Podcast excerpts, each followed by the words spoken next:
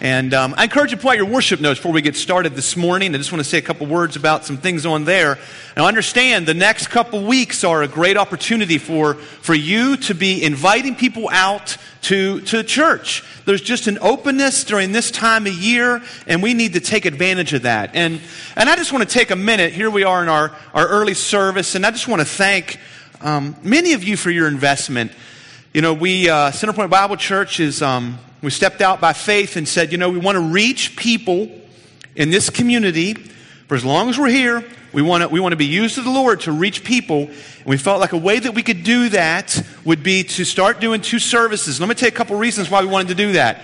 First of all, when, when you come into a room and there's no seats, then it can be very intimidating and actually you, you, you feel like I don't want to come back there again. And I know you might look around this morning to see some open seats, but in the second service in the morning, there's very few seats here. And so thank you for your investment for being here. Some of you, it just works for your schedule better, and I understand that. Many of you are serving during the third hour. And I really appreciate you doing that. That is a real blessing to the, to the church. And I hope it's, a, it's an act of worship. Because as we're going to see today, worship is not about getting, worship is about giving. That's what worship is. We come to God not to get, we come to God to give. He invites us to, us to Himself, He gives us the privilege of giving. And so for many years, we, we saw many of you serving the Lord, and, and you, would, you would you would take care of our kids and you would, you would watch our children. And, and one of the things that I heard from people is they would say, you know, I really miss being at worship service when I'm, when I'm taking care of the children or when I'm, when I'm working here, when I'm doing that. I miss being part of the worship service. And that was a burden to my heart. It really was. And so now many of you are, are you're coming to worship, you're standing for folks group and you're serving. And that is a, that is a blessing. And then there's a whole other group, group of you that were here this morning at 8.15 or, or last night and listen, you give as unto the Lord, you give as unto Him. You have an audience of one, the Lord Jesus. We have an audience of one. Now, with that being said, there will be some opportunities in the next week next weekend, uh, even this morning. Let me, let me, back up there. In just a few minutes, we're going to have our focus time. And for, for today, we're going to be dedicating that to allowing our children to minister to us. And there'll be visitors here, there'll be family members here. Greet them and let them know how happy you are to see them and that they're part of our body this morning. And then next weekend is a big weekend for us. It's the, it's the weekend right before Christmas, of course. And then on the 24th, on Christmas Eve at 7 o'clock that night, we'll all be together for one service, one candlelight service, 7 p.m. on the 24th. So I encourage you to take advantage of that. Hey, let's go to the Lord in prayer together. Father, it is before you we bow our hearts. Lord, we're waiting for you to work. What else can we do? We can produce nothing on our own. We can't produce righteousness. We can't produce followers. We can't even produce a willingness in our own heart to chase after you, Lord. You work in us the, the will to follow you. So, Father, it is with that kind of heart that we bow before you in prayer. We wait for you to work. Lord, the world waited for you to come to earth literally for thousands of years, men stumbled around in their sin, waiting for one day when you would send the Christ. And you did. And now, Lord, we wait for you to come again. And we're excited for that moment when you, the trumpet call will sound and you will come to get your body and we will experience in real time Emmanuel, God with us. When you will reign over this world physically, literally from a throne. So today, Lord, we ask you to speak to our hearts, to give us a sense of your word, to allow us to hear from your spirit. We pray this in Jesus' name. Amen. Well, if you would have walked into the Hagerstown Mall in the 90s, okay, were any of you alive then? Some of us were. If you would have walked into the Hagerstown Mall, um, you could have come upon a, a, a, display right in the middle of the mall, and they were selling some books and they were selling some posters. How many remember what I'm getting to, what I'm going to talk about right now? Okay, remember these things? This was a book that was sold in 1993, first published in 1993, called Magic Eye. It was on the New York Times bestseller list for 73 weeks. And the contents of this book became the, the topic of an episode on the show Ellen, on the show Seinfeld, on the show Friends. These things like took off across America for a short period of time. Again, do you remember these? How many again? Remember these? Do you remember what they were called? Say it in your mind. You remember? Well, let me show you an example. It's called a stereogram. Anybody remember that word? And this is an actual stereogram.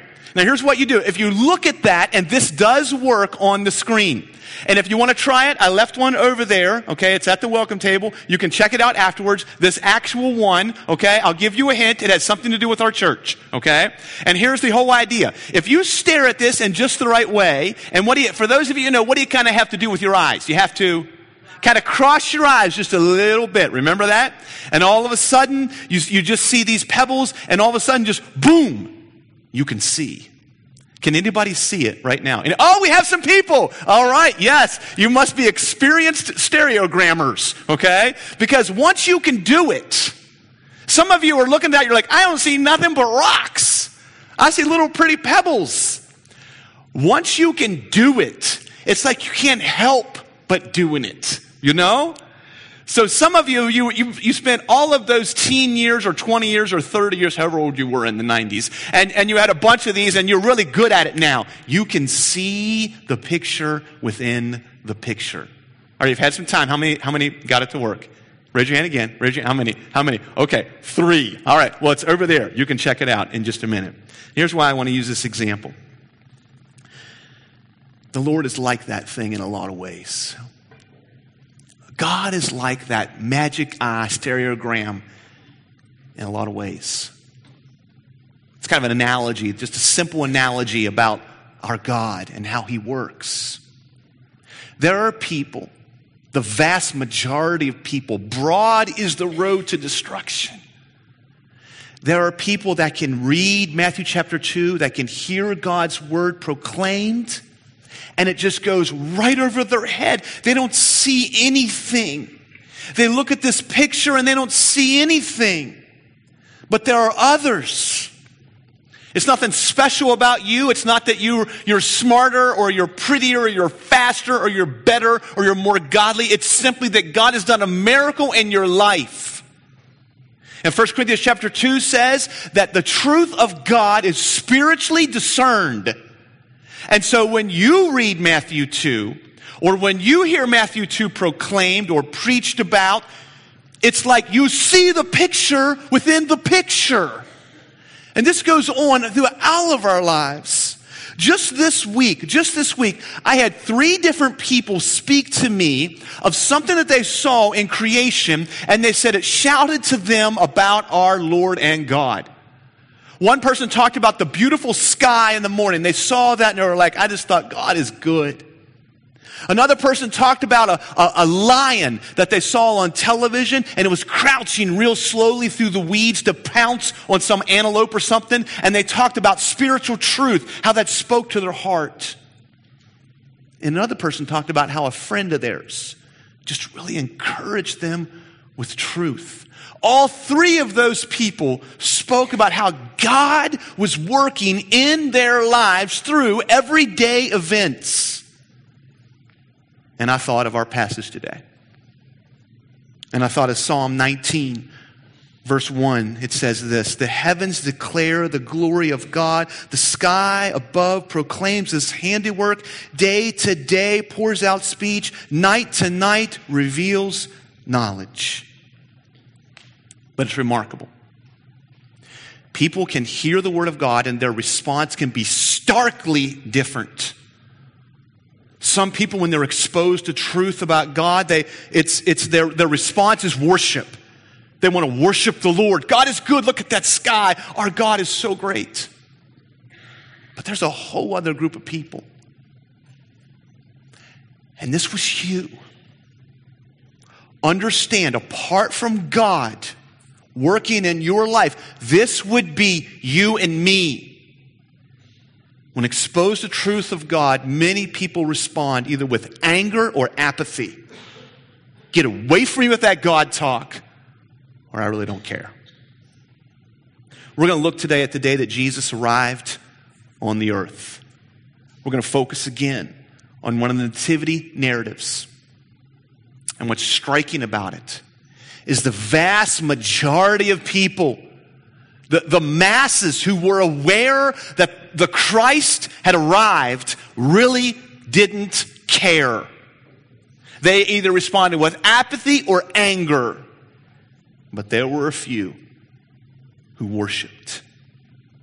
So today we're gonna, we're gonna, we're gonna trust that God is gonna allow us to see truth through a whole new set of eyes.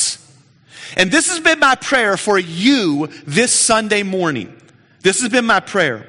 That you and I, that God would work in our hearts, that we would comprehend, this is Ephesians 3, that we would comprehend the, the breadth, the length, the height, and the depth, and to know the love of Christ. This has been my prayer for our church today that we would understand the depth and the length and the width and the height of the love of Christ. That God moved to speak to humans. And we're going to see it in Matthew chapter 2. Go with me to Matthew chapter 2 and let's start reading there.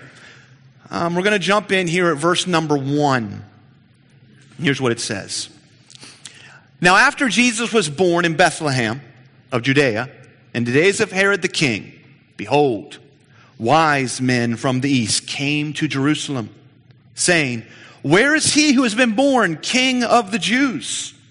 For we saw his star when it rose and have come to worship him. Close quote. Verse 3. When Herod heard, when Herod the king, that is, heard this, he was troubled, and all Jerusalem with him. And assembling all the chief priests and scribes of the people, he inquired of them where the Christ was to be born. They told him, in Bethlehem of Judea.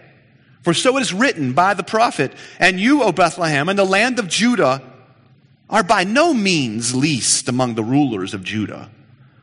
For from you shall come a ruler who will shepherd my people, Israel. Now then Herod summoned the wise men secretly and ascertained from them what time the star had appeared. And he sent them to Bethlehem and said, Go and search diligently for the child. And when you have found him, bring me word that I too may come and worship him. Now, after listening to the king, they went on their way, and behold, the star that they had seen when it rose went before them until it came to rest over the place where the child was. When they saw the star, they rejoiced exceedingly with great joy. And going into the house, they saw the child with Mary, his mother, and they fell down and worshiped him. And they opened their treasures and offered him gifts gold and frankincense and myrrh. And being warned in a dream not to return to Herod, they departed to their own country by another way. Now we're going to skip verses 13 through 15 for today, so let's go down to verse 16 just to hear how this account wraps up. Now, then Herod, when he saw that he had been tricked by the wise men, became furious. And he sent and killed all the male children in Bethlehem and in all that region who were two years old or under, according to the time that he had ascertained from the wise men. And then was fulfilled what was spoken by the prophet Jeremiah. A voice was heard in Ramah, weeping and loud lamentation. Rachel weeping for her children she refused to be comforted because they are no more. Now, in reality, when you set up your little nativity display, okay, and you've got your shepherds and the, the, the, donkey and, you know, the sheep and Joseph and Mary and baby Jesus, in reality, if you're going to actually, you know, align with what really happened in history, somebody said you should probably put those shepherds about four blocks away. I'm sorry, the wise men about four blocks away. Because in reality, this passage in Matthew chapter 2 is happening probably about two years after the night that Jesus was born. Did you realize that? Yeah, the wise men weren't there that night, okay? They probably started traveling shortly after that, and it would have taken them literally months to journey to Bethlehem. So Matthew chapter 2 is actually jumping right in the middle of Luke chapter 1. Luke chapter 1, the other narrative of the Christmas night, it describes that the night that Jesus was born, when there was no room for him in the inn and the, the manger and all that kind of stuff. And then after that, Joseph and Mary took the baby Jesus to the temple to fulfill the law and all those kinds of things. But this is probably two years later. Two years later, this event occurred. There's several clues in the text, and I'll just mention them just in case you're interested. First of all, it says that Joseph and Mary are now in a house. They're in a house. They're not in the stable anymore, okay? You can see that in verse number 11. Secondly, the word used for, for Jesus isn't the word for infant, it's the word for a child, a toddler or older. He's no longer an infant, he's now a child. Thirdly, the wise men who traveled from Persia, we'll talk about that in a little bit, it would have taken them months to make this journey. But lastly, and probably the most convincing argument of all, is the reality that Herod understood it had been two years since this child had been born. In reality, there's, there's a lot of things we don't understand about the Christmas narrative. We miss so many details. But what Matthew wants us to understand is that Jesus is the King of the Jews. Jesus of Nazareth, Matthew is writing to, to help us understand that Jesus of Nazareth, now catch that, Jesus of Nazareth, raised in Nazareth, known as from Nazareth, was born in Bethlehem. Matthew is trying to help us understand that Jesus fulfilled the prophecy given about him in the book of Micah. So he's explaining to us how this came to be. How did Jesus end up in, in Bethlehem? And, and how did the events of this sort of occur? And so Matthew is now filling in some of the gaps for us. But here's what we need to understand today, and here's, here's going to be our main point as we try to understand this passage. It's the wonder that God communicates with us. The miracle of God's revelation. The miracle that God has chosen to speak to our hearts. You don't find God on your own. The arrogance of that. The insanity of that. To think that we can look inside of ourselves and answer the eternal questions. Consider that for just a moment. And all the, the idea in the world today of, of people who are, who are spiritually minded and are searching for God. When we search on our own or inside of our own, we find nothing but idolatry. God must work for us to move towards Him. And He is working mightily in some people's lives in this passage. And in others, we're going to see that he doesn't. So let's start in the verse number one and try to understand some of the details here of this passage. We're, we're going we're gonna look really at this passage, at, at the events here that happened on this night, two years after the birth of Christ, kind of through three lenses. Okay? We're going to look at three lenses. First of all, we're going to look at the, through the lens of the wise men. Okay? So let's talk about them for just a little bit. Verse number one. Jesus was born in Bethlehem of Judea in the days of Herod the king. Behold, wise men. Your, your Bible may say magi wise men from the east came to Jerusalem and they said, Where is he who's been born king of the Jews? For we saw his star when it rose and have come to worship him. Now, there's a lot of traditions about these three people. In reality, we don't know there were three. There might have been three, there might have been 300. We don't know.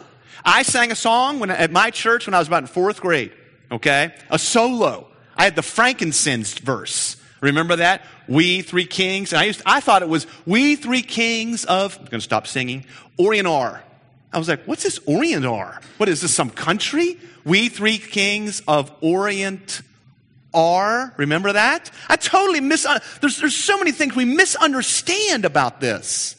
For like, were they kings? Were there three of them? Were they from the Orient? What does all this mean? Much of this is tradition.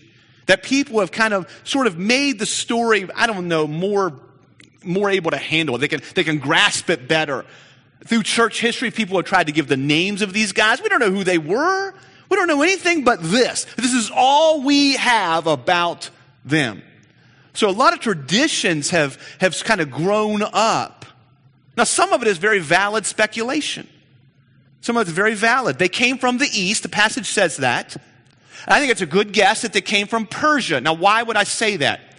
Because when it says the wise men, it doesn't mean that these were guys who really knew how life worked. It doesn't mean that they were men full of wisdom. It doesn't mean that. It doesn't mean that they had a lot of the Proverbs memorized. That's not what it means.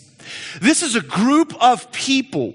They filled a role in Persia and they were called the wise men or the magicians. Now they didn't use magic like pulling a rabbit out of the hat. That's not what they did, okay? That's not what the, that's not what magi meant. What it meant was in Persia and even before that in Babylon, they were a group of people who used pagan religion to predict the future. That's what they did. That's what they did.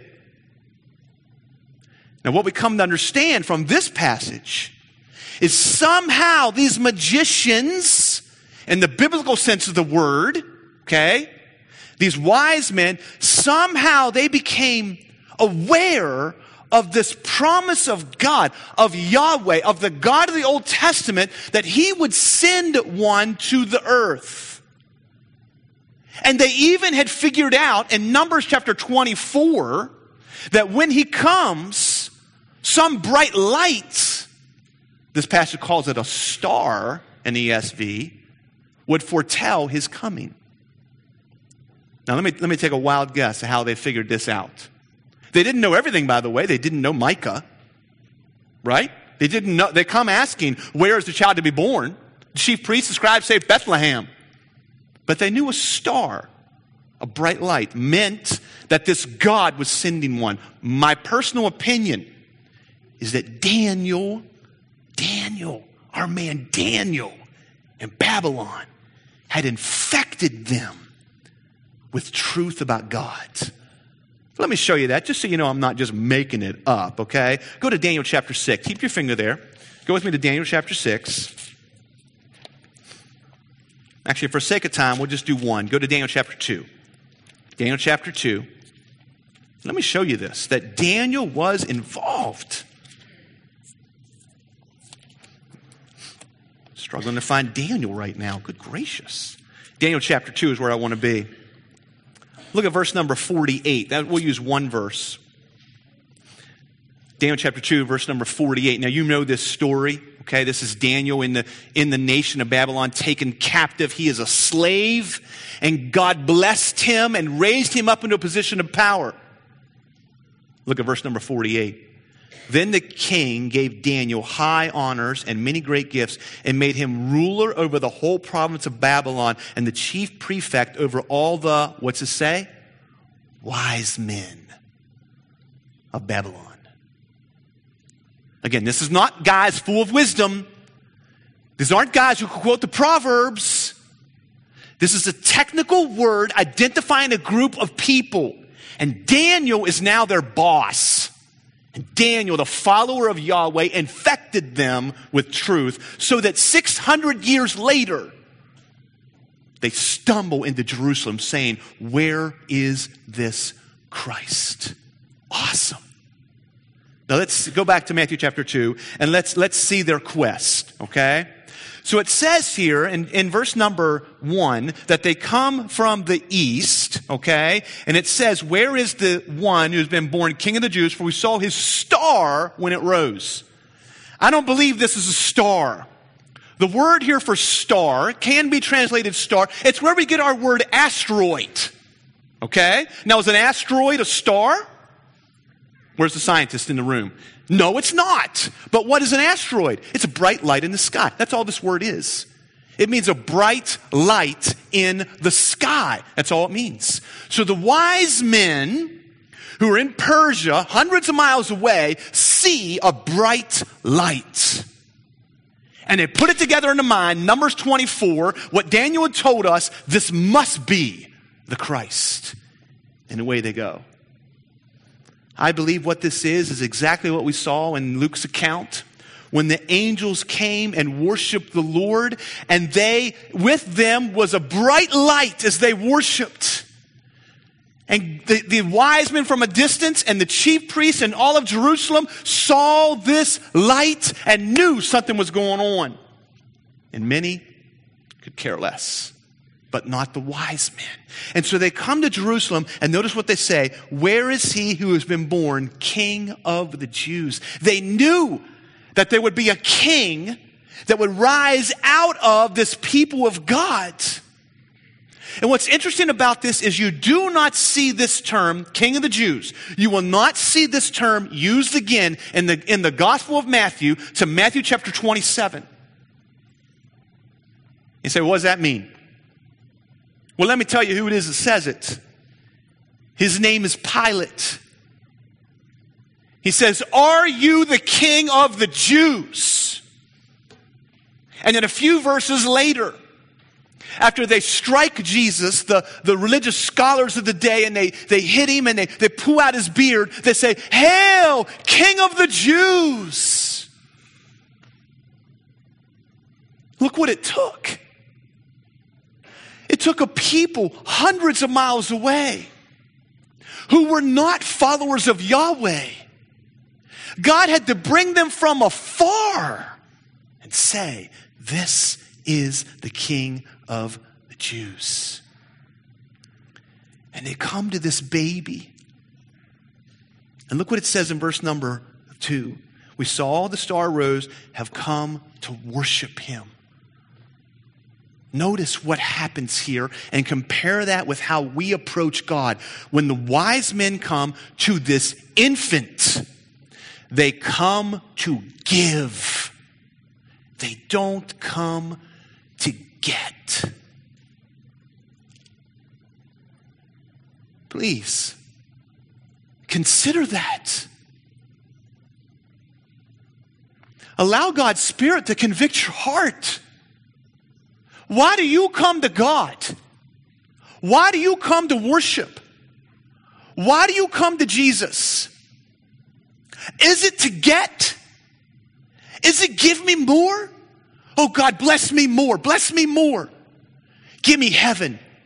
Give me all these things. Give me, give me, give me, give me like a spoiled child on Christmas morning. Where's the next present? Where's the next present? Tearing into him, right? Not the wise men. These guys came to give. They came to give because Jesus is so great. Because God is so great. Because he is so awesome. Because he is the one that I've been made to worship. Worship is giving. That's what worship is. They traveled hundreds of miles at great expense to give. Oh, very challenging truth about the Christmas narrative. And let's go ahead now and get even more challenging. Let's change our, let's change our lens. Let's look at Herod. It's in the days of Herod the king that these wise men come, verse number one. And in verse number three, when Herod the king heard this, he was troubled. Now, what's troubling him? What's troubling him is there's a group, a caravan of Persians who have now come into his kingdom. It's funny. He wasn't troubled by the bright light two years earlier, at least not in a way that lasted. That's kind of wore off. See, that's what man made religion does it wears off with time. Let me tell you about King Herod. King Herod was a madman, okay? He was an absolute madman, a megalomaniac, they would call him. He rose into power. His family rose into power in 167 BC when the Jews revolted against the Greeks and won back the temple. And that is why the Jews today celebrate Hanukkah. Okay? And so what happened is he was not a Jewish man, but in 63 BC, so about 100 years after the Jews revolted against the Greeks, the Romans came to Jerusalem and stamped out the Jews. And now the Romans have a problem. It's too far from home for us to let this thing go. We need a king. And we need a king that the Jews will accept, but who will be our puppet. And so they found Herod, an Edomite Edomite, a descendant of Edom, and a descendant of Esau, not a Jewish man. Herod was not a Jew, but yet he is the king of the Jews. He's a puppet. He's a tool of Rome. And his, his role is to keep the people of Israel at bay. They've been fighting against people for a hundred years. A hundred years when, he, when his family takes over. Now, this particular Herod ruled from 37 to 4 BC, about 30 years. And again, a megalomaniac. He did wicked things, killed his own wife and their two sons. Got very, very sick at the end of his life. And here's what he did. Here's the kind of man this guy is. So when it became clear that he was going to die, he demanded that all of his soldiers go throughout Israel and get all the religious leaders and all the community leaders of Israel and bring them to Jerusalem and lock them there in his Colosseum. And the command was this Herod says, When I die, all of you soldiers go into the Colosseum and kill them all so there will be grieving across Israel at my death. That's who this man was. Right before his death, Five days before he died, he called his oldest son, who, who stood to inherit the, the throne, and had him killed. Just out of meanness, that's who this guy is. Now, I'm not surprised at his response. He's troubled. He's troubled because this is a problem he's got to stamp out. King of the Jews? What are you talking about? I'm the king of the Jews. Hmm. Interesting. Very interesting. But he's not the only one who's troubled. All of Israel is, all of Jerusalem is with him. Why? I think in reality, most of them, they, they knew what this would mean. King Herod is going to be a tirade. And their, their troubled nature, their, their troubled spirit, was simply out of self preservation. So Herod calls to, verse 4, the chief priest and the scribes. Now, who are these guys? Third lens. These are the religious scholars. And I want you to see that they received Jesus not. John 1, Jesus says, I came to my own, and my own received me not. So the Magi show up in Jerusalem and they say, Where is the King of the Jews to be born? It, it messes with Herod, so he calls in his advisors. He's not Jewish. He calls in his Jewish advisors, the chief priests and the scribes. By the way, these are two political parties that hated one another. They hated one another, but now they work together because they got a problem. So I picture them off in this little like room, okay? You know, cigars, smoke settled across the room, and, and they're there with the Torah, you know, figure out where is the, where is the Messiah coming? And they find Micah 5. O you and you, O Bethlehem in the land of Judah. These religious scholars are, are forerunners of the very people who would deny Jesus, the very people who would call for his crucifixion, the very people who had the truth of God and rejected him. Keep your finger here and go to Romans 9. Go to Romans 9 with me. Look what Paul says about these people and be warned. Be warned today that exposure to truth is no guarantee. It is no guarantee of acceptance. Exposure to truth is no guarantee of acceptance of truth. Romans chapter 9, Paul says, I am just burdened for my countrymen. I, he says in verse number one, if it were up to me, Paul says, I'd go to hell if it meant that my kinsmen, my family would accept Jesus as their Messiah. And in verse number four, if you're there, here's how he describes him. He says, they're Israelites.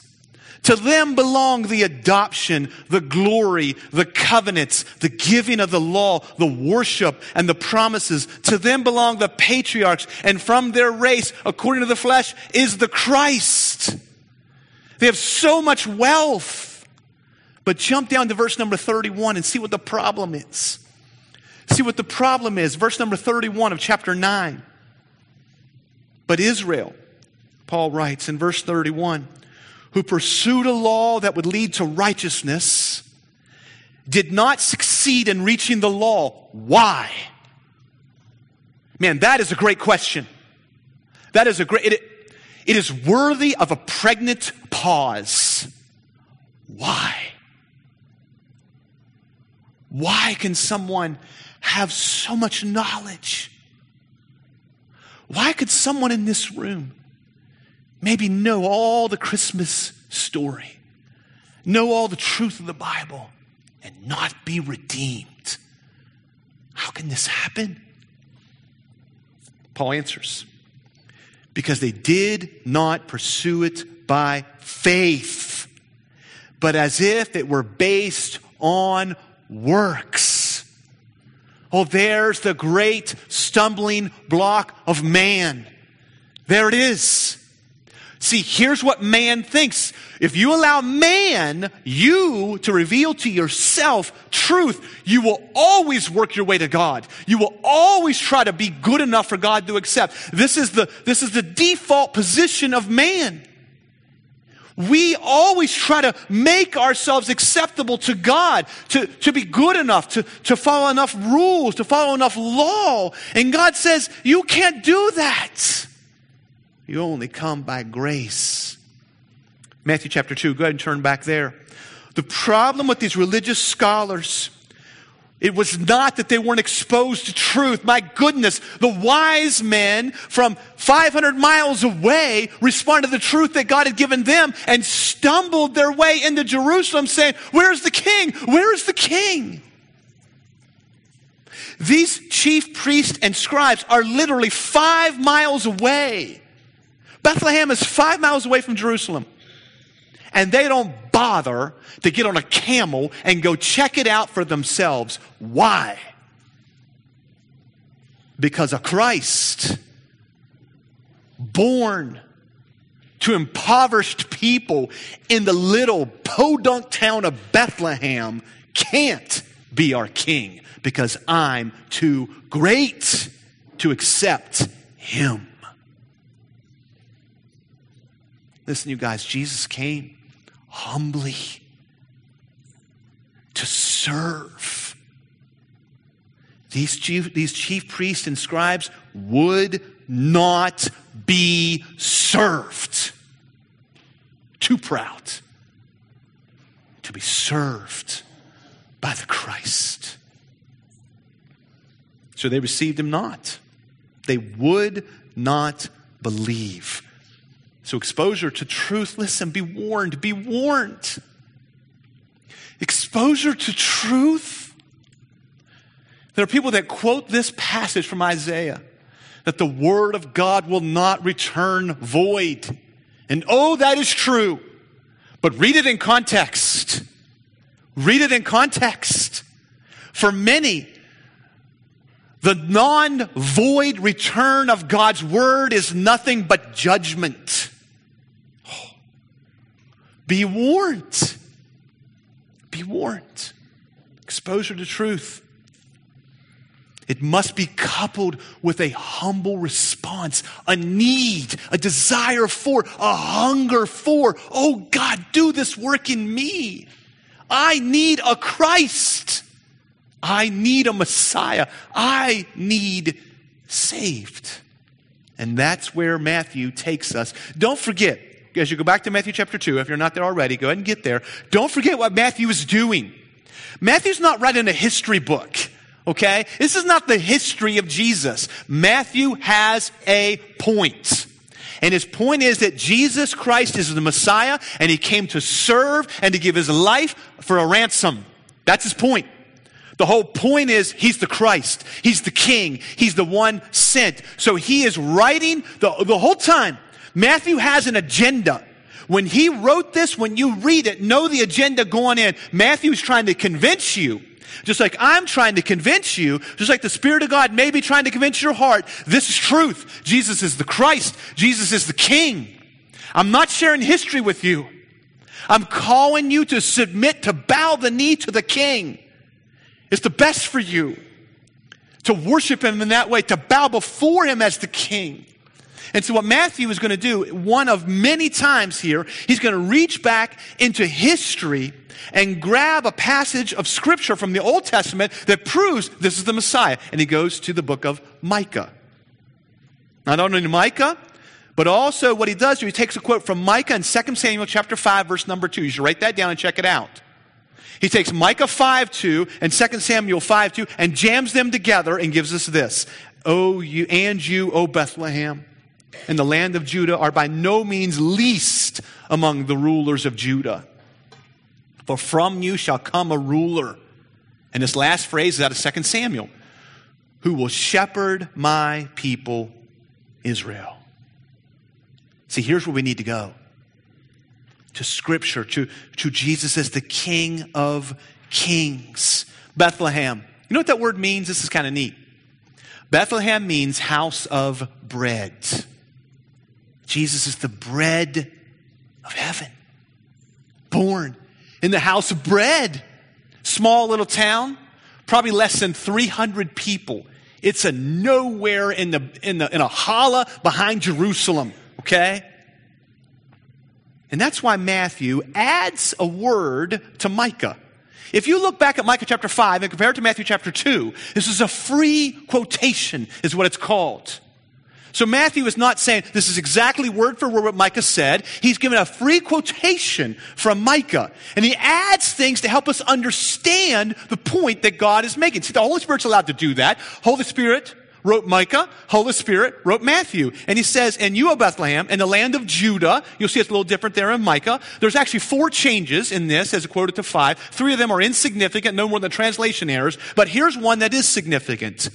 Are by no means least among the rulers of Judah. Bethlehem, you are now a big deal because in you was born the Christ.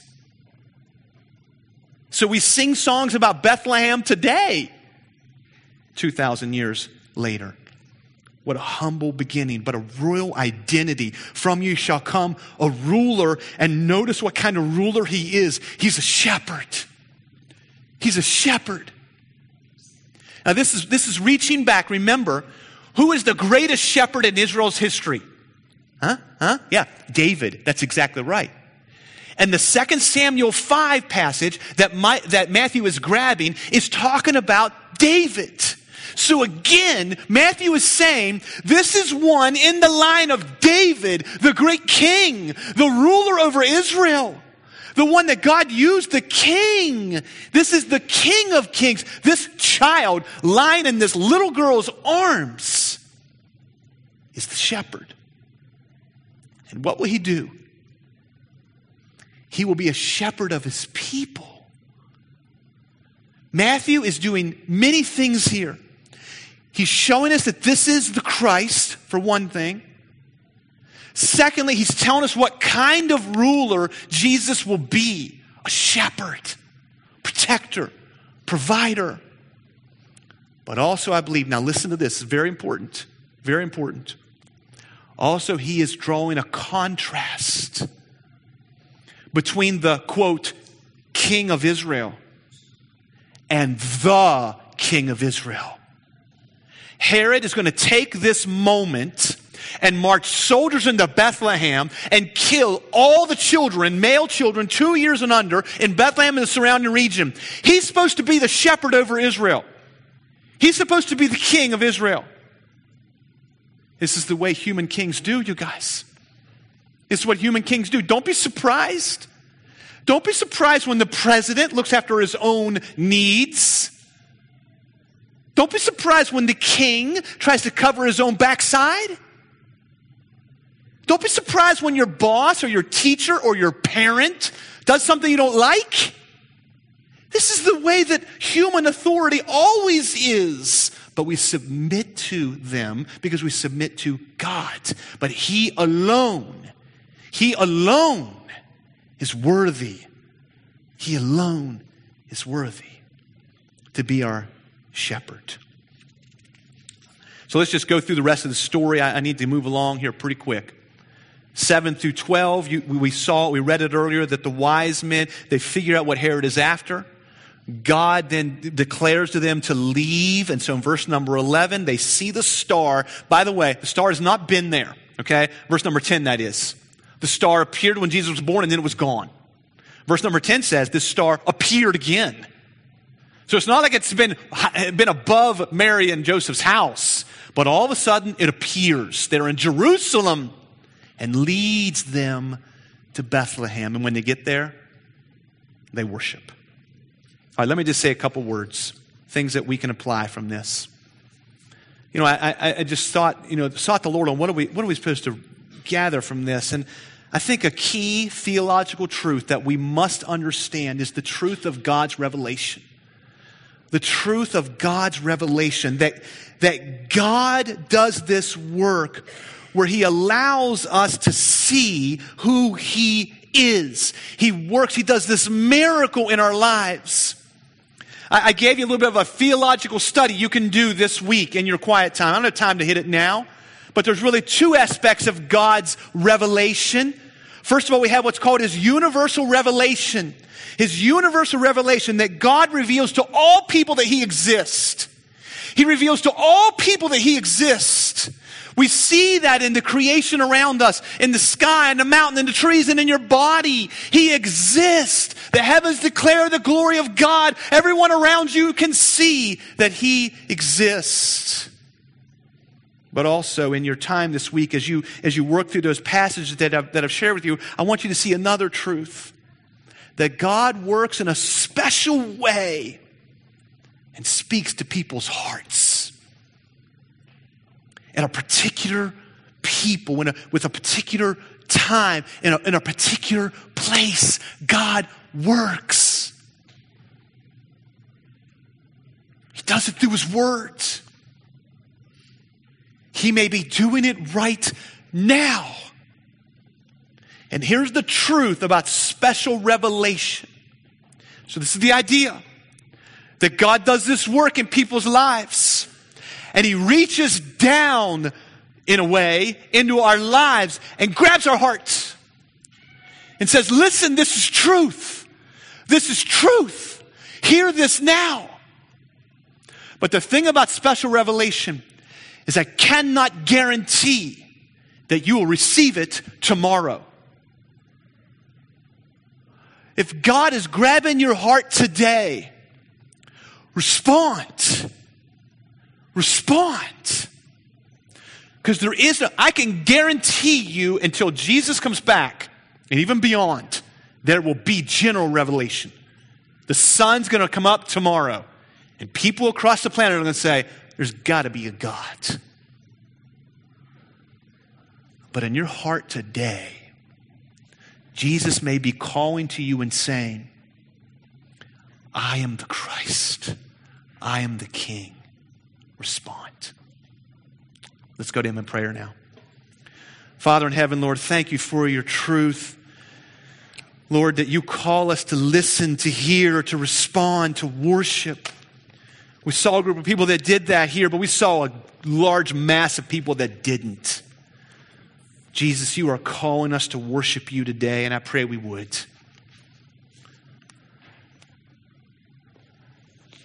You are God with us part of that presence is the miracle of you speaking to our heart. Thank you in Jesus' name. Amen.